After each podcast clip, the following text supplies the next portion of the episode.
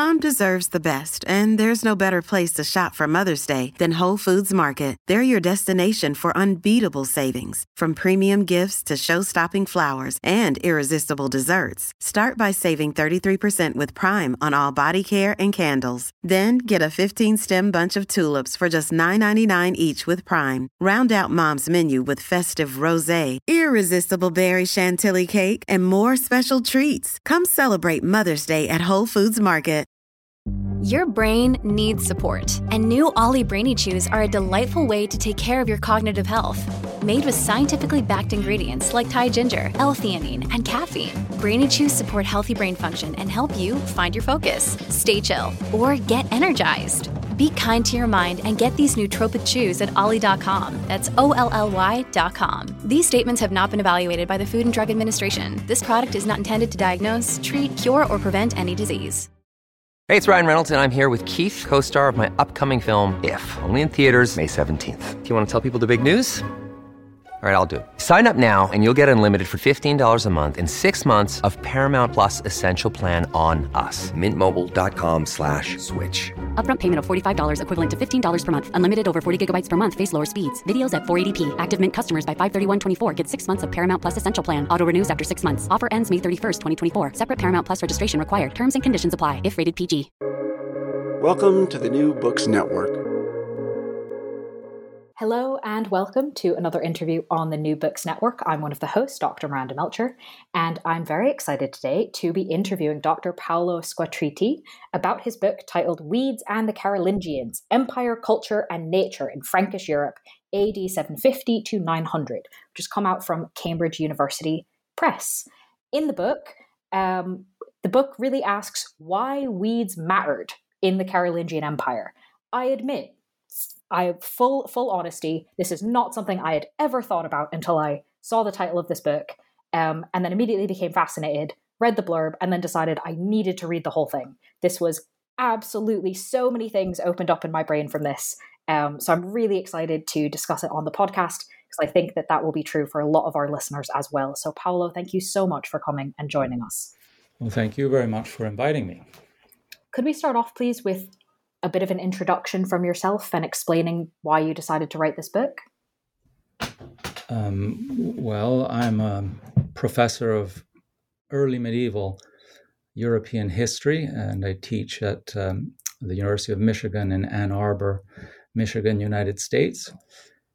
And uh, there, there is a burgeoning field of early medieval European history, despite um, its my obscurity. unfamiliar unfamiliarity yes. with it. yes, and um, there are, especially in England, actually, it's a burgeoning field, but also throughout Europe and Australia is another lively place for those studies. And I've been active in that field for a long time now, several decades, and um, from the beginning of my sort of publication career, I have been interested in environmental sorts of issues, questions about how people fit into and adapt to the environments in which they, the natural environments in which they live. And uh, this book is a, I guess, a continuation of my explorations of um, early medieval European history from an environmental perspective. The question about exactly how I got to this um, topic, it's an outgrowth of a previous research project that I had I studied the dissemination throughout Europe, I guess mostly in Italy, but there is a section about the rest of Europe, of a particular species of tree, namely the sweet chestnut, and uh, argued that it was an early medieval invention, that in the ancient world, uh, chestnuts were not uh, cultivated and were therefore very, very scarce and that instead in the early Middle Ages, this plant, which in ancient literature, Greek and Roman, is very much uh, disparaged and obscure, became instead an, an important presence in the woodlands. Anyway, that set up the question of how societies evaluate uh, plants, how they decide that this is a good plant or a bad plant, and obviously the scale of a chestnut tree, which can be truly magnificent in some cases, um, is not the same as the scale of the smaller, generally annual plants um, that I covered in this other book. But it's sort of the same issue uh, the issue of how we as people decide that certain plants are worthy and other ones aren't. And that's, I think, the, the short answer to the question about how I got to it. Mm, that makes a lot of sense um, and kind of goes very nicely into the very first kind of big question in the book, um, which is that you argue that for the Carolingians, weeds were, I mean, we might think of them as being physically uncontrollable, but you argue that that was probably also true, but that weeds were, quote, intellectually uncontrollable. Why? Yes, it's, uh, yeah, I think you're right that there is a, a connection with what I was talking about before. Fundamentally, um, I think it's not just the Carolingians, but all uh, all humans are certainly the ones that I know a little bit about. The European ones are are always worried about um, order, about uh, how nature conforms or doesn't conform to their sense of tidiness and um, intellectual comprehensibility and order in the end.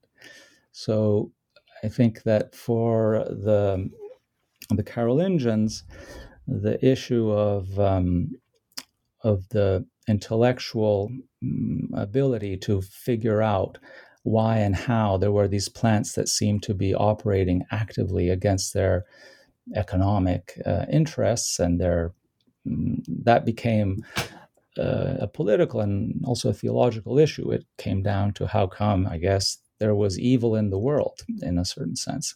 Why did the beneficent God, whose agent the Carolingians claimed to be, um, uh, permit these pestiferous uh, vegetable creatures to get in their way so so much and why was it that god god's good creation was inhabited not just by good creatures but by these um, um, very difficult to eradicate and often quite damaging plants so i think that the carolingian phase of the early medieval period is one in which there are a lot more texts than there had been, say, in the seventh or even early eighth century.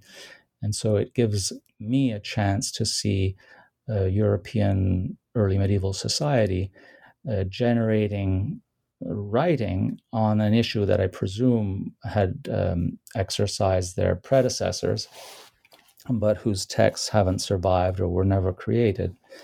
And the Carolingian texts, I would say, articulate this ongoing human worry about does it all make sense? Does nature actually conform to the rules that I think it should? In the Carolingian world, the rule was that God had created it and that God was good and God was on our side.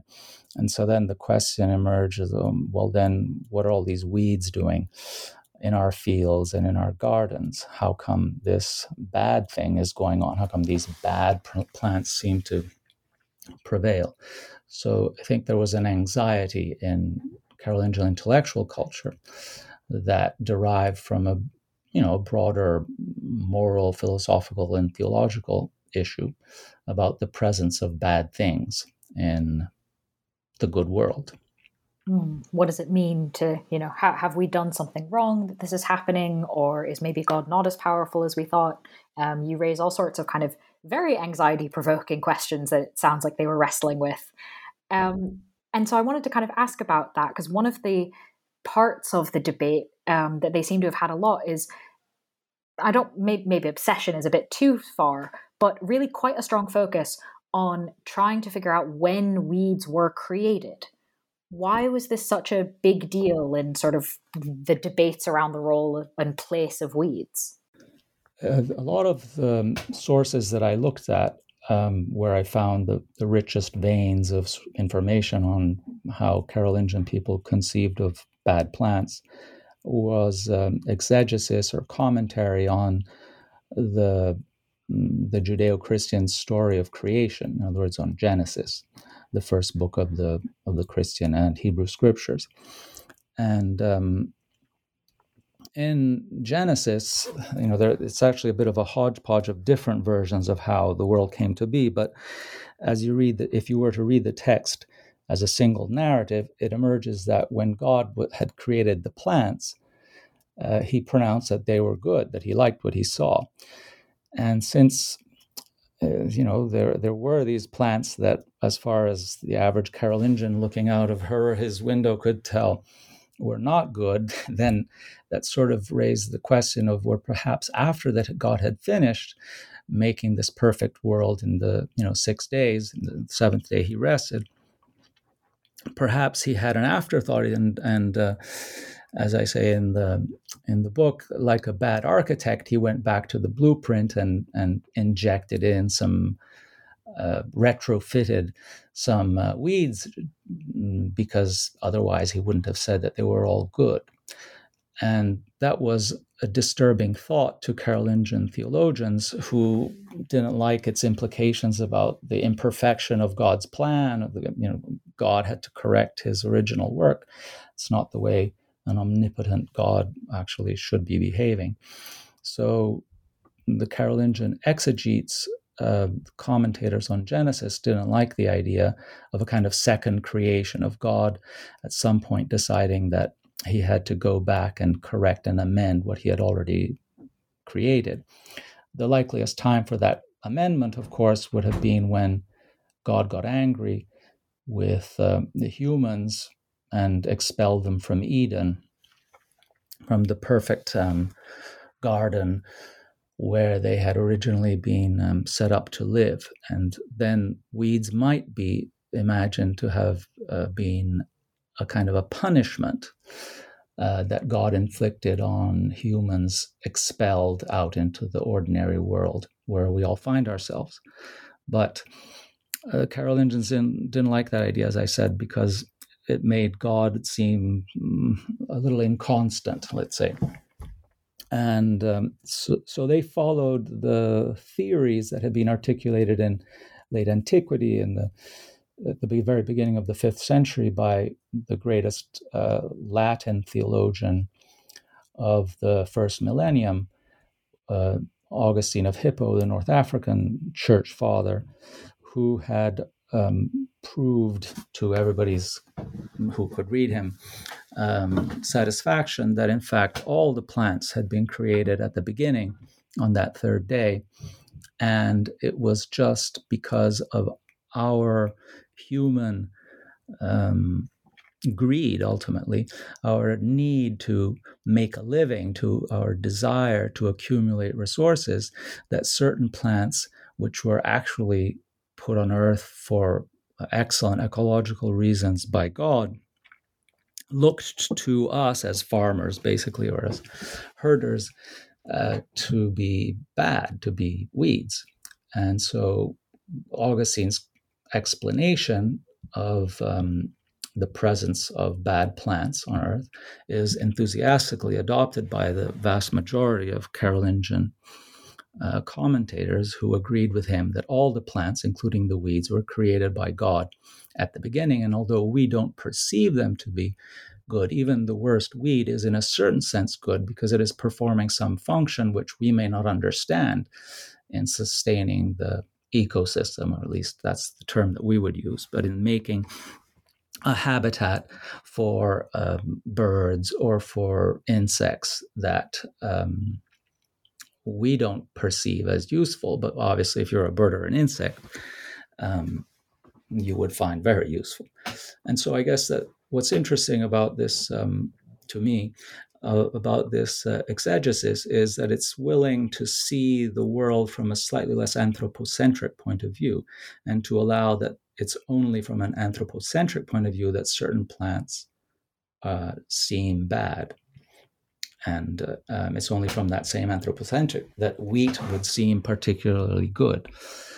Um, and I think that's where the the Carolingian uh, um, anxieties or troubles and uh, and their, their their answers to those anxieties and troubles um, come out of. It's part of a a longer discourse, a longer conversation in uh, Christian theology about um, about the creation act of God and whether it was completed on the sixth day or whether it had some amendments and some buttressing needed uh, later on after God discovered some things that he hadn't thought of earlier.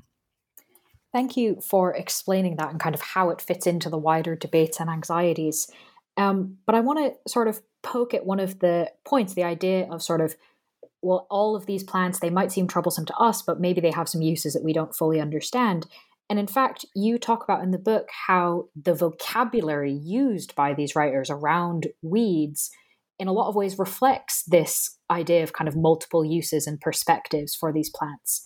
So I'm wondering if you can tell us a little bit about um, kind of what the actual language is telling us about these debates. Yes. The Carolingian language, uh, as I think you're alluding to, is in a certain way less precise than English, the modern English, which has this word weed, which is unusual as far as I can tell in um, modern languages. Many other modern European languages, anyway, the ones that I know, don't have such a word. In other words, a, a special word that says that the plant is bad and lumps lots of different kinds of plants under that category. Instead, in um, in say the Romance languages, you would use the same word for plant and and say bad plant. So you would modify the the word that also qualifies some vegetation as good. The same word gets used. So the Carolingians didn't have a word for weed.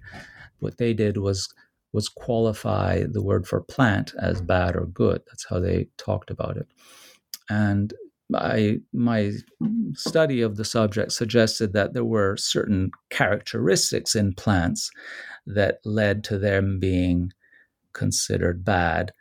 And most interesting of all was that the characteristic that's most important is that they get mentioned in the scriptures.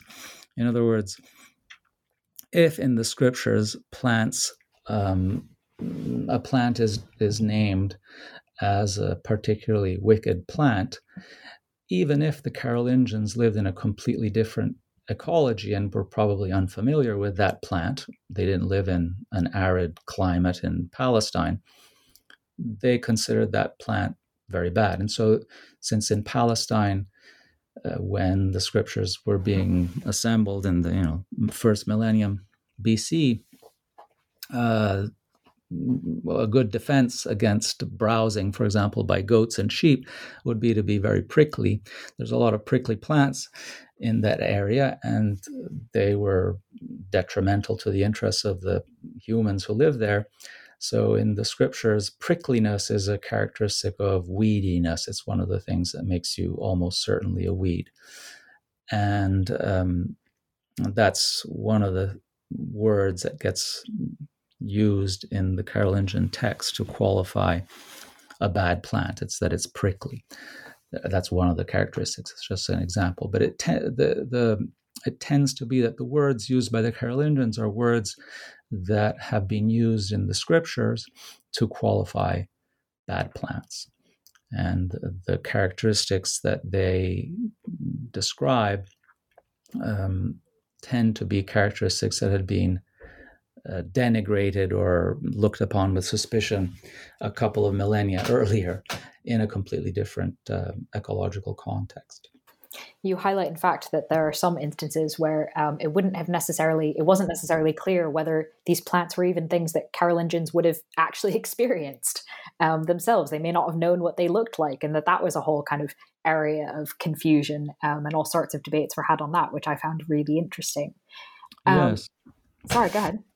Well, no, the, the particularly curious is that there are these um, ca- a, category of um, of book the that is mostly used by um, medical practitioners in the early Middle Ages, which are basically lists of plants which can be used, and then, and then their medical properties are are qualified. And there's a particularly interesting one that um, seems to be fairly pragmatic. It seems to come out of the Alpine region, somewhere in Switzerland, maybe, and to include plants which are not part of the classical um, medical lore. So you'd say, ah, finally they're being practical. They're they're actually looking outside of their own windows and seeing that there is this plant that the ancient Mediterranean peoples didn't know about that has some medical purpose.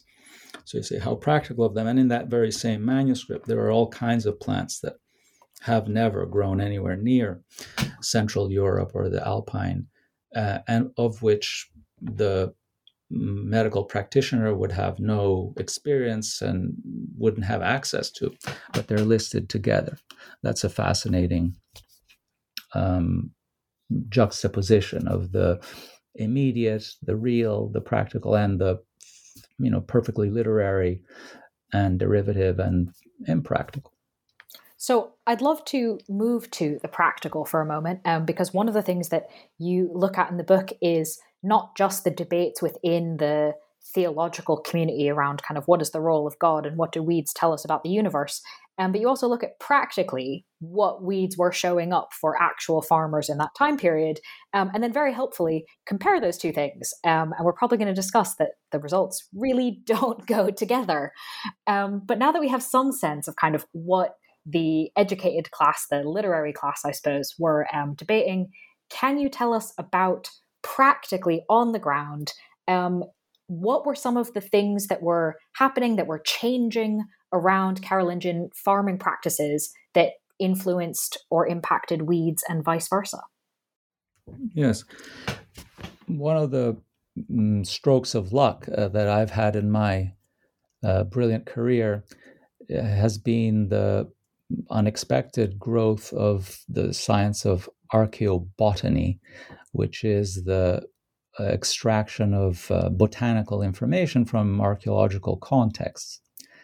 And 25 years ago, it was virtually uh, unknown or extremely little practice, but nowadays it's a regular practice of archaeologists uh, excavating rural or urban sites to uh, try at least to preserve seeds, traces of pollens, uh, bits of plant that have inevitably ended up in the site and whose size would earlier have excluded them from archaeological consideration. But now, with sieving and all kinds of extremely elaborate laboratory analyses, you can have a very complete picture of what plants were most closely implicated with uh, sites where humans settled what's um, which has given us access to ordinary people and their interactions with plants, which is obviously not the same in the Carolingian period in the eighth and ninth century, with what uh, the learned and the privileged and the elite interaction with plants might have been. There are obviously some overlaps, but it's quite different when you excavate uh, a peasant house somewhere in uh, northern France and get the botanical, archaeobotanical information, it opens a completely new vision of uh, what's actually it's possible to know about. And I tried in this uh, book to include the archaeobotany, which has built up in the last couple of decades, into a respectable corpus of information. The problem is that it's endlessly uh, developing. It's it's a burgeoning field, so it's very difficult to actually keep track of everything that's being excavated and published on the plants that grew in the eighth and ninth century in the Carolingian world. Very difficult to do that, and then also that each uh, site is kind of a story of its own because it's uh, the plants and that grew around there are very much influenced by microecological factors. And so it's hard then to weave all of these microecologies into some kind of coherent narrative. However, I tried to do something uh, synthetic and to look at as many as I could find out about sites and their archaeobotanical discoveries. And the, the, the long and the short of it was that most of the celebrity weeds that end up in the texts of the learned are not the weeds that if you had been living in a early medieval village in the Carolingian world would have been of great concern to you. And in particular, you know, the the sort of poster child of this whole narrative that I'm giving you is the story of um, of darnel, as it's known in English, of a, um, a, a mimic weed, a weed which is particularly similar to wheat and grows at the same time with the same rhythms and resembles it very, very closely and which is a celebrity weed in the Carolingian period because Jesus actually mentions it. And so, you know, since Jesus's words don't crop up that often in the Gospels, if Jesus is recorded um, telling a story about Darnel, that gives Darnel very great importance to um, Christian readers in the early Middle Ages. So the texts are full, the learned texts are full of reports of terrible things that Darnel is up to. And Darnel is instead uh, almost n- never found. There's a few sites, two or three, where in minimal quantities it seems that Darnel actually may have been in someone's uh, grain field.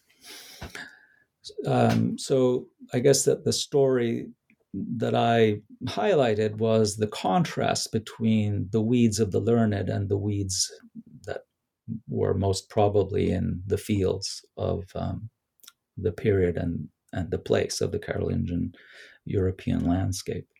So, why was there such a big contrast? I'm not sure. it seems somewhat odd. It seems odd, yeah. Oh, of course, we also have we give uh, much more prominence to certain plants that are, in the end, very familiar to us. The, the, plants exist both in the imagination and in the and in the ground, right? So there's there's in any society there are certain plants that have disproportionate cultural importance to their actual commonness. And but I think that one problem is that uh, the authors of the early Middle Ages in general, and the Carolingian ones for sure, uh, were talking to each other. We're talking to other learned people, and their texts circulated within a fairly rarefied world of texts. And that's really the intended audience other readers who have the same conventions, the same education, the same expectations as the writer. So it's a kind of a closed uh, circuit. And they don't perceive necessarily the utility of injecting into this closed circuit observations from um, from their direct lived experience. It happens occasionally, but it's not the point of the exercise, really. So the first possibility is that literary sources in the early Middle Ages are not directly concerned with uh, empirical reality. They're a different thing, right? So that would be one possibility. Um, the other one, of course, is that the archaeobotany is incomplete, and that although we have many dozens of, um, of sites excavated, they don't represent what was actually going on. It's also possible that the textual sources are perfectly accurate about what should have been worrying any good uh, Frankish uh, farmer in the 8th and 9th century. Um, I tried to navigate a, a, middle ground between these two interpretations to, and to suggest that, yes, uh, it's possible that, that Darnel, for example, or some of the other celebrity weeds were more prominent than we actually know, and more dangerous and more worrisome. And I also suggested that uh, the the um, Carolingian writers were not completely uh, removed from reality in that they recognized uh, the um, limitations of uh, humans' ability to deal with, handle, and control vegetable reality, and that in a sense, they were empirical in recognizing the agency and the power of uh, plants out there. And so that even their rarefied intellectual discourse was um, pertinent, uh, was relevant, was in a certain way also based on uh, empirical um, understandings of how nature works. If you're struggling to lose weight, you've probably heard about weight loss medications like Wegovy or Zepbound, and you might be wondering if they're right for you. Meet PlushCare, a leading telehealth provider with doctors who are there for you day and night to partner with you in your weight loss journey. If you qualify, they can safely prescribe you medication from the comfort of your own home. To get started, visit plushcare.com slash weight loss. That's plushcare.com slash weight loss. Plushcare.com slash weight loss. This episode is brought to you by La Quinta by Wyndham. Your work can take you all over the place, like Texas. You've never been, but it's going to be great because you're staying at La Quinta by Wyndham. Their free bright side breakfast will give you energy for the day ahead. And after, you can unwind using their free high speed Wi Fi. Tonight, La Quinta. Tomorrow, you shine. Book your stay today at lq.com. Many possibilities there. Um, but to make it even more complicated, I want to expand out the conversation because so far we've talked about um, the sort of rarefied writers who are, in many cases, primarily theologians or involved in um, religious life in some way. Um, and then the farmers actually in the fields going, These are annoying plants. Why are they here? And these, those two things don't match. But you also talk about um, sort of a third realm, I suppose, related to this, which of course is politics. Um, so can you explain to us? There were many aspects that we'd seem to come up in political discussions. Um, but to start off with, I'm wondering if you can help us understand why uh, weeds were a political question when it comes to the calendar and time. um, one of the things that um, perhaps I should remind uh, anybody who happens to be listening um, about is that when uh, an academic book gets written is usually four or five years before it appears in print and therefore it can be interviewed about. So um, I'm not completely sure that I'm able to remember exactly um, the calendrical chapter there, but the let me see if I I'll take I'll make a stab at at um, as the author at uh, recollecting authoritatively what it was I had to say about time and the passage of time and when weeds crop up.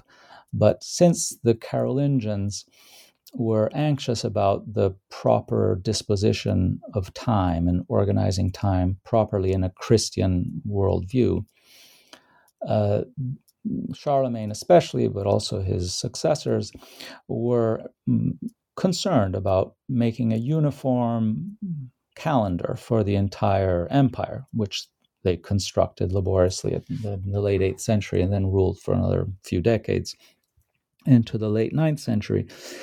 Uh, they wanted everybody to be doing pretty much the same things at the same time, so especially worshiping God um, at the same time. And so there's a calendrical reform in which um, they invest a fair amount of energy, at least around the year 800, a fair amount of energy was invested. And it's not a complete failure because some of the Carolingian calendrical choices are still reflected in the modern calendar that most of the world goes by today. So it's it's not a completely ineffectual um, choice, but uh, Charlemagne seems to have not liked the names of the months that were most commonly in circulation, especially in the Germanic uh, language speaking parts of his empire, and to try to update them. And in that whole debate about what the right names to give to months ought to be, uh, it turns out that there was this. Um, there was the possibility, it seems to be, that some people considered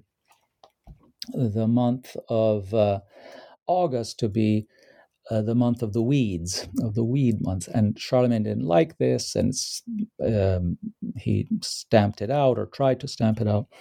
And so, uh, f- from my point of view, what was interesting was that it was possible to imagine that weeds are concentrated in one month, and especially in a month that, uh, in most parts of Europe, I'm not sure that weeding would have been a high priority in that month, it being past the harvest in almost all parts of Europe, and maybe that in some remote parts of very cold Europe, they still hadn't harvested in August. But by the time that's the month, Well, by the time it's August, uh, most places weeding is not a high priority, I would say.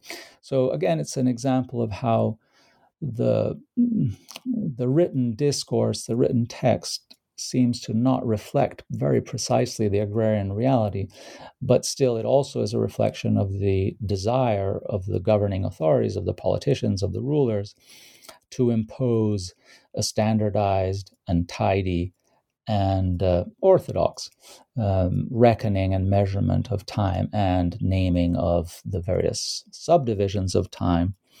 Um, it's all part of the same story. I got involved in it mostly because of the fact that there is this odd uh, assignment of one qu- one twelfth of the year to the weeds, and mm, so I, I speculated a bit as to why that might have been and um, that's how I got involved in the calendrical issue. I, I, did also try to make the observation that although the standard, you know, modern definition of weeds is um, plants out of place, I suggested that actually mm, weeds are also plants at the wrong time because, you know, if if um, a plant that I don't like grows in my field when the field is dormant, it's not quite as weedy as when if if that very same species of plant were to spring up in my field at the very moment when I have crops in there. So the we- its weediness is actually a function not just of it growing in that field, but it growing in that field at a specific moment. Um, so there's a time component to weediness, and that's also part of the story that I tried to tell. Mm, yeah, thank thank you for explaining both of those aspects. Um, as I said, a number of ways in which sort of uh, political questions and how things are organized comes into play. And I'd love to ask about one further, um, which is how Charlemagne was described in accounts at the time. Um, among his many accolades, you note that he was also described as being a skilled weeder. Why was that an accolade that was considered worth including in the list? That's a good question. Uh, we should all be good weeders, right? It's um, uh, the ability to discern um, and to separate the good from the bad is obviously something that any politician wants to claim to be good at.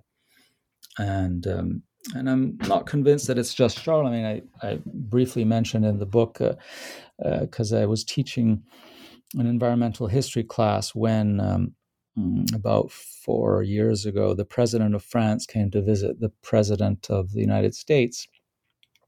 And they were photographed together with their high heeled um, respective wives on the front lawn of uh, the White House, mm, armed with shovels, planting a seedling of an oak tree, tiny little oak tree uh, which then it turned out withered and died. But that wasn't part of what ended up on the front pages of the newspapers. The, the pictures and the story in the newspaper was this great moment of friendship between the president of France and the president of the United States, Macron and Trump, and the fact that they were manfully um, planting uh, uh, a little oak tree on the front lawn of the White House. So politics and plants and planting and the ability of great leaders to manipulate and and make stuff grow appropriately.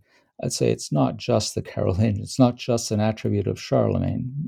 We still like our leaders to be in control of the vegetable world. This particular seedling, it turned out, was from some forest in some place where large numbers of um, American GIs were killed in the First World War and uh, so it had a symbolic meaning but still the that meaning i think was subordinated to the fact of the two men with shovels planting a specific kind of plant in a specific place. Uh, that's all the the ruler as manipulator of the vegetable world. And i think that's what the propaganda value to charlemagne as being the leader in chief of the carolingian empire was that he was carrying out the the separation of the good from the bad plants and taking care of his realm in a way in in, in this rhetoric because I'm not sure that Charlemagne ever weeded anything but in the in the text when he is represented that way, that's the point. It's the point uh, that he is the man who uh, reestablishes Edenic uh, harmonies and uh, Edenic um, um, perfect relations between plants and people through his interventions um, of um, separation, uh, which are all based, of course, on a very acute and um, insightful discernment, and ability to identify this is the good one, that one is the bad one, and therefore they must be separated. Uh, that's, I think, the the ultimate um, political compliment uh, that you can uh, um, pay to Charlemagne by by calling him uh, an excellent weeder. And that I think, if if I recall correctly, what you're referring to, that particular piece of propaganda also suggests that he was doing his weeding with a sword. Yes, I which, believe uh, so. Which is an uh, interesting methodology to weed. I've never done it, but yeah, it's, it's probably not easy. It takes special skill to do your weeding with a sword. But obviously, there's a martial component to to that story, to um, how he's depicted. He's not just the weeder in chief, but he's also a great military leader. And that same piece of propaganda, which is actually not Carolingian, it's, it's a little later, but um, the poem that where that appears, that the, the song where that appears, um, also goes on and on about how he laid low vast armies of people using a sword. So the weed and this and the and the human enemy are kind of assimilated there. So that kind of confirms the idea that there are good plants and bad plants, and as you said, the discernment is figuring out which is which. Um, and in a lot of ways, the kind of the fact of the sword being the implement sort of suggests that kind of once you're bad, that's the end of it. Um, redemption does not happen. Like it is a fatal thing to be bad. Um, but you also show in the book that throughout these debates, particularly in the um, educated writing class, um, there's, as we spoke about already, kind of some some amount of ambivalence or mixed different understandings about weeds, and maybe it's human ignorance to not fully understand God's purpose with some of these plants, etc. Um, but you also talk about in the book that there are in these debates ways for weeds to become good, to rise above their status. Um, can you maybe tell us about kind of what that process looked like to these writers and why they were discussing it? Yes, um, I think that in a way the the weediness being a, a, a matter of place and time, if the bad plant happens to grow in the right place and at the right time, it can sort of rehabilitate itself. It can become acceptable. So, in the learned discourse, there is in the very same books that sometimes condemn a plant as a wicked, wicked plant because it, it has some scriptural association that are bad, you can then find mm, sometimes bound together in the same manuscript a herbal that would be a text about the medical properties of plants, which extols the curative properties of the very same plant. So there it's a matter, well, in the scripture, if Jesus said that it's a bad plant, obviously it's a very, very bad plant. However, we've also noticed that um, if you gather it in the woods at the right time of the year, this plant cures you of X. And so there's there's a kind of a medical rehabilitation of plants that can happen. And then in the early Middle Ages, there's also a, a kind of an ascetical rehabilitations. Uh, I mentioned earlier that early medieval people found prickly plants particularly distressing. That's the worst kind of weed is, is darnel, but second is any kind of prickly plant. And instead, there are lots of um, ascetics um, who use the prickly plant to mortify the flesh and find that it actually improves their uh, their uh, closeness to God. It makes it easier for them to commune with the divine and so the prickly plant can have a kind of a, a spiritual uh, a spiritual betterment effect. Uh, so medical ascetical literature uses plants which normally would be considered terrible um, in uh, in most contexts uses them at just the right time and just the right place uh, to uh, produce good effects and in those cases the the plant uh, rises through the ranks and becomes perfectly acceptable. There's a couple of examples of how I guess there's a a kind of mobility um, on the scale that vegetable life has. It can go up and down in our estimation, and um, and early medieval people were aware of that, even though they were mm, perfectly terrified by darnel and all the bad things that it could do to you, as um, Jesus had spelled out. They also understood that darnel, in certain circumstances, might have uh, some improving effects on us, and so it's it's really a matter of, um, as you said, discernment, but also a matter of time and place. It's how and when and where you use the plant that um, determines whether it's going to be a bad one or a good one. Mm, that makes sense. That is, as you already said, a much more nuanced position on weeds than perhaps we have either in English um, or today, we're walking out into a garden going, why? Um, but clearly, these debates um, yielded rather a lot of discussion that um, evolved and developed as it went on, rather than just repeating itself for centuries. So that's really interesting and helpful for having you explain. So thank you very much for that. Being cognizant of time um, and also of um, things evolving, I'm wondering, as our final question for this interview, if you would maybe be able to share with us um, now that this book is published, what you might be working on now or next. um, well, yeah, we're one of the since uh, I'd say since the 80s probably academics are not allowed to say I'm not doing anything. I'm just dead wood. We're always supposed to be on to the next, and but I am. I think um, uh, right now I've got a small project that I'm working on. My next big one is going to be about um, Rome, which is my hometown, and uh, and its river. I'd like to write about how during the early Middle Ages the relationship between the city and the Tiber changed compared to earlier or even later.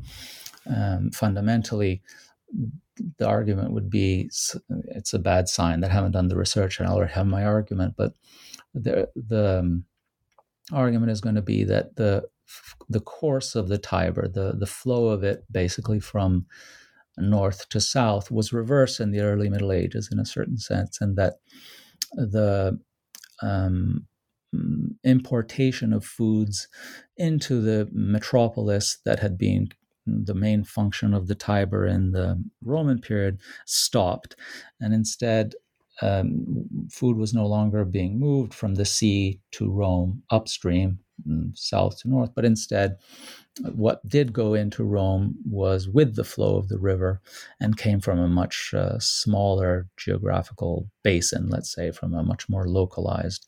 So that would be the larger project. But right now, I actually am working on something related to the weeds um, I've become interested in the composition of the Eucharist, in other words, of the piece of bread which Christians still today, and certainly in the early Middle Ages, uh, um, used in the commemorative ritual central to their practices of, on Sundays, right? Um, and I've noticed that in the period between roughly 400 and roughly 1000, in other words, during the early Middle Ages, the recipe uh, for making this, this um, special bread uh, changes radically.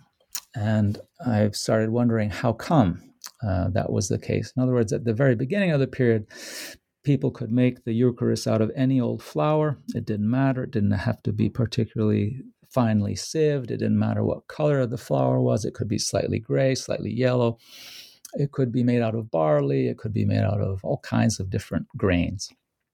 And then, actually, in the Carolingian period, in the ninth century, people start getting increasingly uh, strict about how you make this uh, concoction, how you make this bread.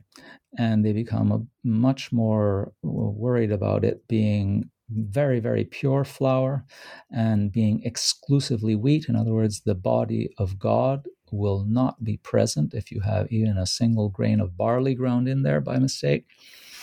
And this big transformation, this this uh, shift towards um, a much more finely sifted, much more white, much more lightly baked, much more wheaten um, Eucharist, I'm trying to understand the relation between the new recipes that start to emerge and uh, ecology. I'm trying to figure out if it has something going on in climate history, if there's something going on in agricultural history that would explain why uh, Christians suddenly couldn't find God except in uh, very, very finely sifted, pure wheaten Eucharists. That's uh, my current um, interest. Well, both of those projects sound absolutely fascinating. So, thank you for giving us sort of a sneak peek, as it were, into them. Um, I think there will be a lot of people, certainly myself included, who will be interested to see what happens with that. Um, but while you are off investigating uh, wheat and what goes into the Eucharist, as well as uh, Rome and its river, um, listeners can read the book that we've been discussing, which again is titled Weed and the Carolingians Empire, Culture, and Nature in Frankish Europe from Cambridge University Press. Dr. Paolo Squatriti, thank you so much for being on the podcast. Thank you very much. And it, it is not weed in the Carolingians, but weeds. It's an important distinction. an important distinction. Very well. Thank you very much. Okay. Thank you. Bye bye.